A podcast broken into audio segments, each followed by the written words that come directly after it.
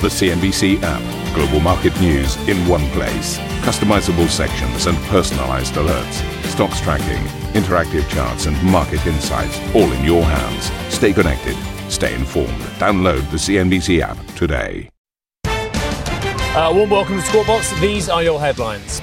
More talks, little progress. Another round of US aid negotiations failed to reach a deal. CNBC speaks to the Treasury Secretary, Steve Mnuchin after he warns an agreement is unlikely before the election. Getting something done before the election and executing on that uh, would be difficult just given where we are in the level of details, but we're going to try to continue to work through these issues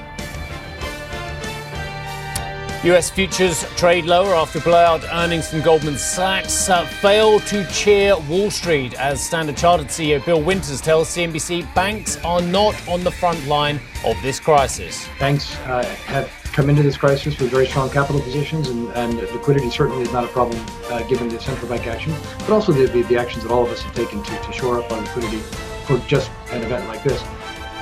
French President Emmanuel Macron imposes a curfew on nine of the country's biggest cities, saying stricter measures are needed to restore control of the pandemic. Si on doit réagir, if we need to act, it's in order to halt the spreading of the virus. Firstly, to protect others, sometimes ourselves, and to protect the elderly, the most vulnerable, those in the most precarious situations. That's the first objective. Secondly, we need to protect our healthcare systems, our caregivers. A big hit with investors. Shares in the Korean entertainment group double in their market debut, making millions for headline act and global boy band sensation BTS.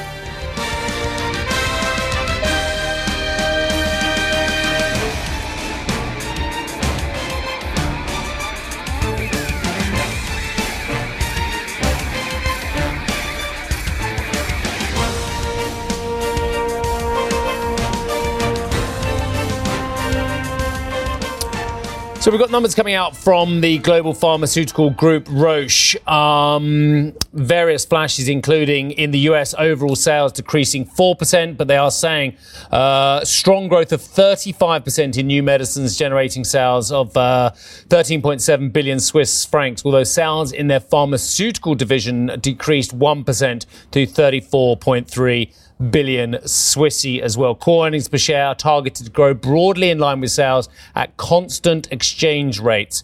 Uh, Roche expects to grow its dividend uh, further in Swiss francs. Uh, based on the current assessment of COVID 19 impact, sales are expected to grow in low to mid single digit range, range at constant exchange rates as well. Uh, their diagnostics division grew 9%, with COVID testing acting as the main contributor. Well, those are some of the headline flashes. Let's get some more detail now with Juliana. Juliana. Good morning, Steve. Well, looking at these Roche numbers, there's really two different big themes to uh, pay attention to here. One is in the pharmaceutical division. You mentioned, Steve, that the pharma division saw sales decline 1%. The pharma division, like other pharmaceutical companies, has been hit by the COVID 19 crisis with a lot of hospital facing uh, patients affected. So that business coming under a little bit of further pressure. Their diagnostics division, though, growing 9%. So sales in that division have been accelerating, and Roche has been right at the forefront of testing when it comes to COVID 19 with 10 different diagnostics available. So that division growing quite strongly. The main contributor was COVID 19 testing. So, two very different impacts being seen here in Roche results. Putting it all together, Roche has confirmed its guidance for the year. That was in line with analyst expectations. Uh, looking through the various analyst notes heading into today's results, the expectation was for that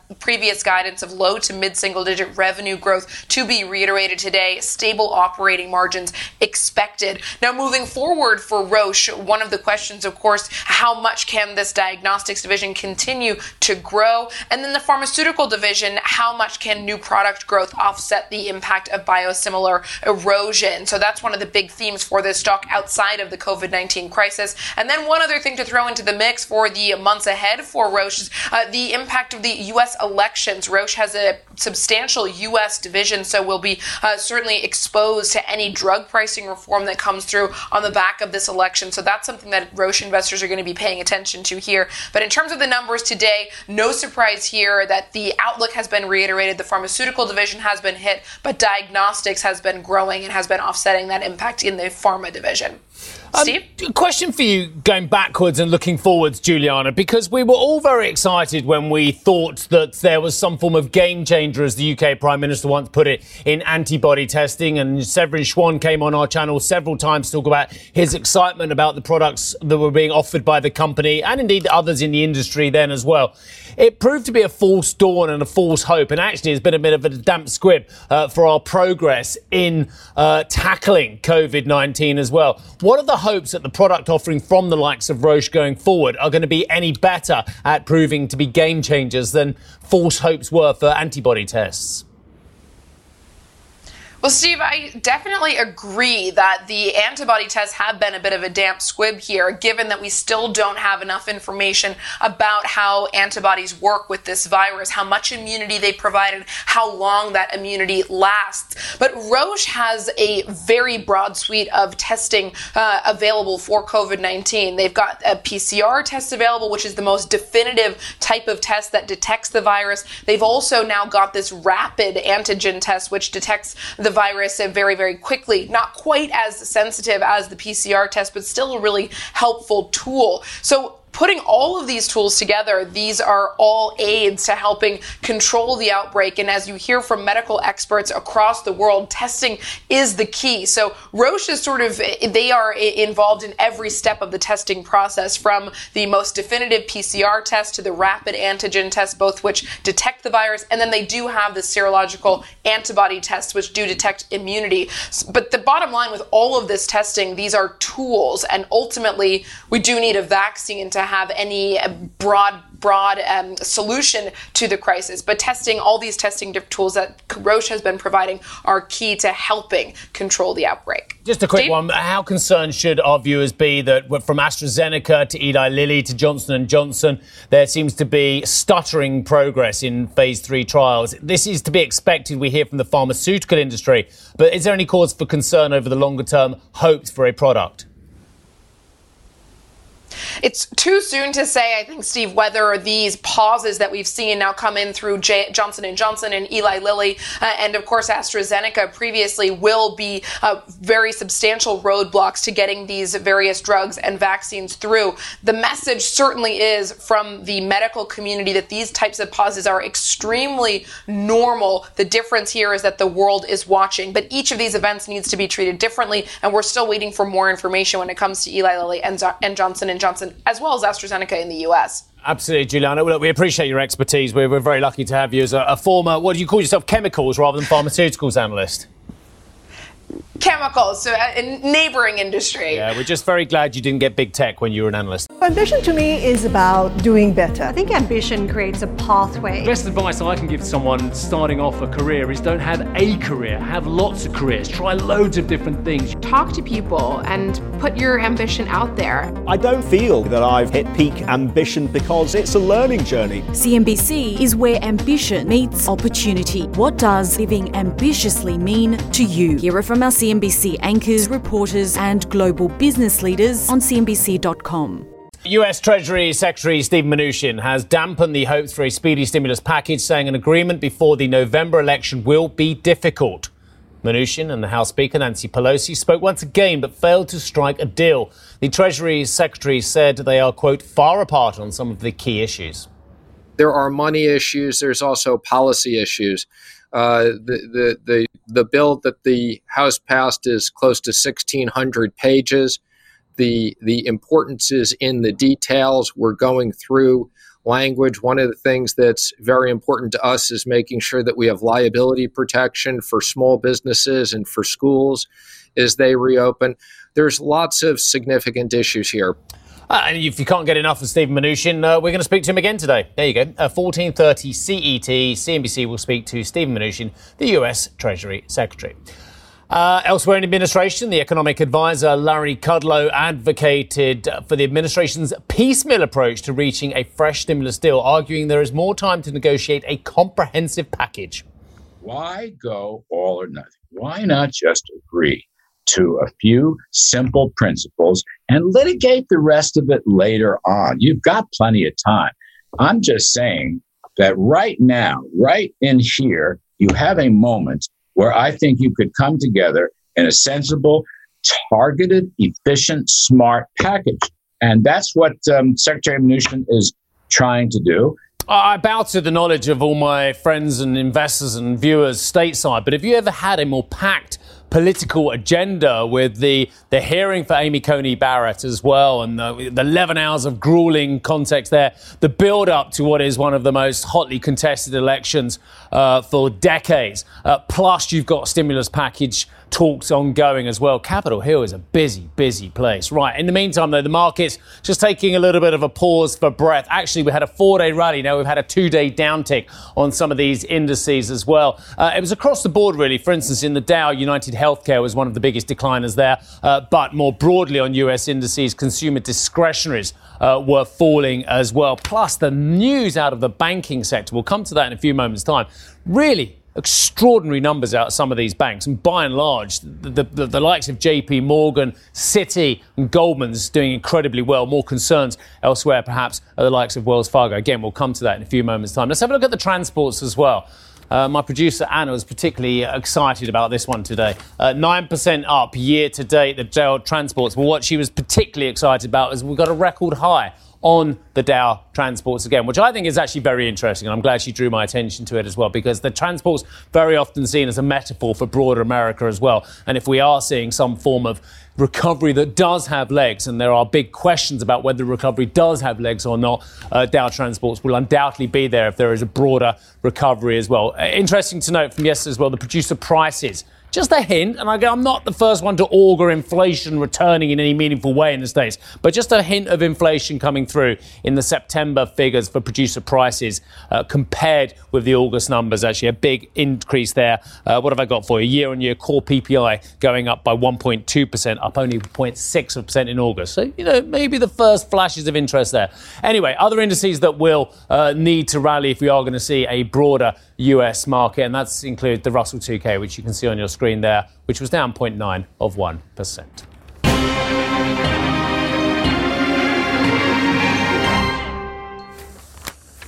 Bank of America missed third quarter revenue forecast. Low interest rates uh, weighing on lenders' margin. If any of you were in any doubt about the slavish relationship between the two, the five, and the 10 year paper compared with the profitability of banks, well, you should dispel that rumor now, throw it away, put it in the trash can as well, because it is seriously affecting margins for these banks. The bank uh, set aside, though, $1.4 billion in loan provisions, down from 5.1 billion dollars in the previous period. Meanwhile, Goldman Sachs comfortably beat on the top and bottom line after the bank reported a strong performance at its bond trading and asset management units in the third quarter. Let's take a look at what the US bank stocks did yesterday. Goldman's barely moved, but I have to say the return on equity was quite extraordinary there. JP Morgan giving it back a little bit of ground. Citi also down 1.5%. Bank of America is where we saw the real pain, down 5.3%. Cole Smead is president of Smead Capital Management as well. Cole, um, we're learning a lot about the bank's sustainability and and indeed where they stand amid this crisis. What's your broad brush take so far from the four or five big banks we've seen? Yeah, the banks that have the biggest capital markets activities are the ones that look to, to most investors to have the most diversification. Um, I think the only catch with that, Steve, is if you went out to the likes of a Goldman or a Morgan Stanley and asked them how their pipeline looks, they would tell you it looks wonderful between the SPACs that are going on, and their ability to raise capital. Um, the only problem is when those pipelines look as good as they do, uh, what's going to come next? In other words, what's going to be their encore? So I say that because if you look at the commercial and consumer banking end of the arena, um, you know, the likes of Wells Fargo or more, more so Bank America compared to JP Morgan and, and the big investment banks, um, th- those are kind of the, the poor stepchildren uh, in the mix right now. And I highlight that because you were mentioning on the, the PPI numbers, I think the most interesting number the last two days was the CPI numbers that your colleague Phil LeBeau reported on. Uh, if you look at the new car sales here in the United States, they were up 1% month to month, but used car sale prices were up 6.7% month to month. Okay. We're having a classical economic recovery in the United States led by autos and housing, and that bodes incredibly well for the economy And I think people are underwhelming how important that is to the recovery that is incredibly strong, despite the fact, as Mnuchin and Pelosi would tell you, we're cool. nowhere near getting a deal. Cole, you and I have had a great debate. In fact, this very same debate, well yeah. pre-COVID as well, COVID. So let's renew this yeah. for our viewers as well. Let's give them something to talk about as well. Yeah. This is not a classical economic recovery in the United States. And I take your point about the auto sales, and I'm glad they've managed to put their price up and improve their margins because, quite frankly, OEMs have had zilch margins, as you and I both know, on, auto sales. They get their money from all the additional services as well. But this is not a classical economic recovery. If it was a classical economic recovery and going great guns, we wouldn't be crying out for 1.5 to 2.5 trillion dollars coming out of stimulus from Capitol Hill. Well, I, see, Steve, your point is right in that we're crying out for stimulus. But if you compare this to 09, this is a pittance relative to 09. The households of America were in the worst position in the history of the United States of America. And in that case, they had the highest debt service ratios in the history of the data. If you look at that same data point right now, we are at the lowest debt service ratios among households in the 40 years the Fed's tracked the data. Okay, so to your point, who got caught in this pinch was businesses. No question about it. But if you look back to the 09 recovery, autos and homes never recovered. Okay, so I say it's classical because if you look at like the 80, 81, uh, you look at the, the early recession uh, in, in, the 1980s, um, you had autos and homes move in the 1980s coming out of that. We never saw that in 09. Okay, we never threw money at this problem like we are now in 09. We never did it. We're going to do more stimulus post World War II than anything we've ever seen. And yet we had a deeper recession in 09. Okay. So I, I, am very interested in the fact that the, the economy is rebounding in highly cyclical areas. And we want to throw even more money at the problem. Okay. So the, why are people, why, why are used cars going up in value? Because nobody wants to take transport. Well, that means consumer preferences are changing quicker than the government numbers are showing. Cool. And, and after the last time we had this debate, I, I looked at those household numbers and that, and, and I bout your your knowledge on that, and you were spot on. So I'll, I'll give you that one hands down as well. My second yeah. piece of evidence, though, if this was a classical economic recovery with a big increase in cyclicals, why has the most powerful central bank in the world said, you know what? I'm not even going to touch interest rates for the next three and a half years. You can run inflation hot because that's how worried I am until the end of 2023. Yeah. If this was classical, you wouldn't be having trillions of dollars of stimulus and you wouldn't have a central bank which is terrified of raising rates even a quarter of a percent. Yeah, no, Steve, that is the most common uh, question point, someone points out to me. They'll say, but Cole, if trouble arises for markets, let's just say, you know, won't the Fed be there to bail us out no matter what? Because, you know, that's what they've done so far. A couple days ago, one of the Fed governors mentioned that there there is no forward commitment. In other words, they're providing a lot of liquidity now, but they guarantee nothing in the future. And I thought that was interesting because that didn't get much play or press for that matter. Okay. So, you know, Greenspan was known for putting, you know, for you know, being the put to markets. Okay. But do not kid yourself. Uh, when 99 broke, Greenspan didn't matter. Markets cleared on their own. And I think that's the real thing that people are missing. It, my gut feeling, Steve, is that we peaked this thing in September. We ain't going to go back to that number. We got about 150 basis points away from it earlier this week. And what have we started doing? Markets started looking sloppy the last couple days. Okay. The buying that went on in August and September is a 10 year phenomena, the likes which we've never seen among millennials, and then the risk taking among people that don't want to own bonds and want to own over over overpriced U.S. quality businesses is of record proportions. And the question is, are markets going to get rectified regardless of the Fed? And I would argue markets are going to clear because the Fed has really helped credit markets, but they can't save a stock market. And I think that's the that's the biggest problem. I, I, love this debate, and I love you challenging me, and I love me challenging you. So to, to take this in the in the spirit it's meant as well, because I do enjoy this debate. Those people who are buying stocks in August and September, are you happy that they are buying these stocks on 22 times forward S and P compared with the 10 year yeah. average of 15 percent? They are paying up to 50% higher for the value of those same stocks. And don't get me wrong, I appreciate some cracking good companies out there, but I'm being asked as a US investor to pay 50% higher than the 10 year average. Is that good? it, it's a nightmare. It's a total nightmare. I'll give you a term, Steve, that we we're talking a lot about with with clients and investors. It, it, stock market failure. It never gets higher. Okay, so to your point, the two forms of that failure are millennials, and I, it's people my age, you know, in their 30s and early 40s that have, are speculating in the stock market for the first time in their lives. What are they doing? They're buying bullish call options that expire inside of two weeks. Uh, the, the number on it was there was a half a trillion dollars of bullish call options bought in a four week stretch by small retail traders. In 99, it was only 100 billion. In 07, it was 100 billion. So that's what young, dumb investors are doing. And when the market makers get those, see those out there, those, those, those call buying, they sell that call to that person and they buy the stock. Much of the stock buying in August was nothing more than market makers hedging their, their you know, the call rights they were doing. But in boomers out there, baby boomers are people of wealth, the, the willingness to ride the index to a fault and overpay for great American businesses like a Costco or like a Microsoft. The only problem, to your point, Microsoft is a wonderful company, but at 40 times earnings, there is a 0% chance of that producing wealth for someone over the next 10 years that will meet their cool. needs. We've got to leave it there. I, I, I, hear you, my friend. And actually, we we found somewhere we completely agree on as well. I was an option market maker for 11 years and watching people buy these calls, expecting them to make money even on modest inclines. As you say, young and dumb. There's no other way for Incredible. it. Incredible. It'll be fun, Steve. Thank you. Cole, always a good uh, chat, my friend. Thank you very much indeed for that. You stay well. Cole Smead, President of Smead Capital Management as well.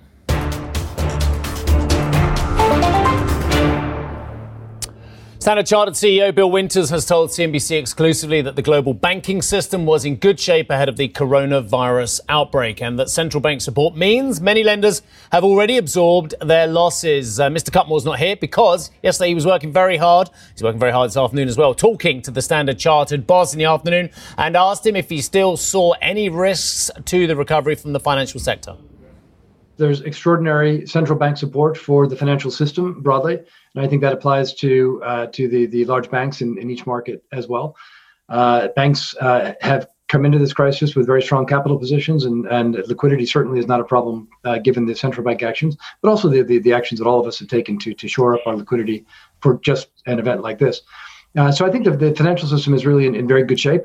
Uh, and as we've seen, at least so far, and you, have seen a number of U.S. banks report in the last couple of days, uh, there's been a material taping, tapering off in the in the credit impairments, uh, which of course this is following a, a period of a real spike uh, in, in, impairments. But it, it says to me that at least for those banks that have reported, they they uh, they were in front of the uh, of the loan losses that are likely to come. Material though they are, they're manageable. They've been absorbed, and, and now it's time to move on. so I, I don't think that the banking system itself is, is poses much of a risk to the recovery. There is a, a, fear among some that even as we looked at uh, some of those earnings, Bill, and we saw that even in the consumer banking area, they weren't terrible numbers. There is a, a concern among some, though, that we are waiting for another shoe to drop in terms of the full impact of uh, continued loss of jobs and concerns about ability uh, to meet debt obligations, whether that be credit card debt or mortgage debt. Um, are you in that camp, or do you take a more positive view? Well, we, we, heard the comments from uh, from Fed Chairman Powell about the, the need for stimulus to sustain the recovery in the U.S., and I'm, I'm sure that that was a it was a very clear statement, very deliberate, and and obviously targeted at a at a, at a deadlocked uh, Congress in the U.S. But I think that's the case uh, across the board. I mean, we're, we're clearly getting into a phase of we could call it a second wave or an extension of the first wave or, or whatever you want to call it. I'm sure we'd rather not call it anything. Uh, that uh, that will require uh, some element of, of, ongoing fiscal support if we're going to avoid uh, something of a cliff effect uh, in terms of job losses and and the, the consequent impact on uh, on consumption. so I, think governments do have an opportunity or an obligation or or a, would be helpful. I mean, you can characterize it how you'd like to uh, to carry on through this next phase of this pandemic. But it may not happen, and it may not happen for some understandable reasons. I mean, some some countries feel fiscally very stretched, uh, even despite the fact that we've got very very low interest rates. That doesn't seem to be the uh, the, the, the conventional wisdom or the wisdom in any of the major economies, though. Uh, where I think we can expect some government support to persist, and and against that backdrop, uh, I think the, the the underlying momentum for a recovery can continue to grow. Thank you for listening to Squawk Box Europe Express. For more market moving news, you can head to CNBC.com. Or join us again on the show with Geoff Cutmore, Steve Sedgwick, and Karen Tso, weekdays on CNBC.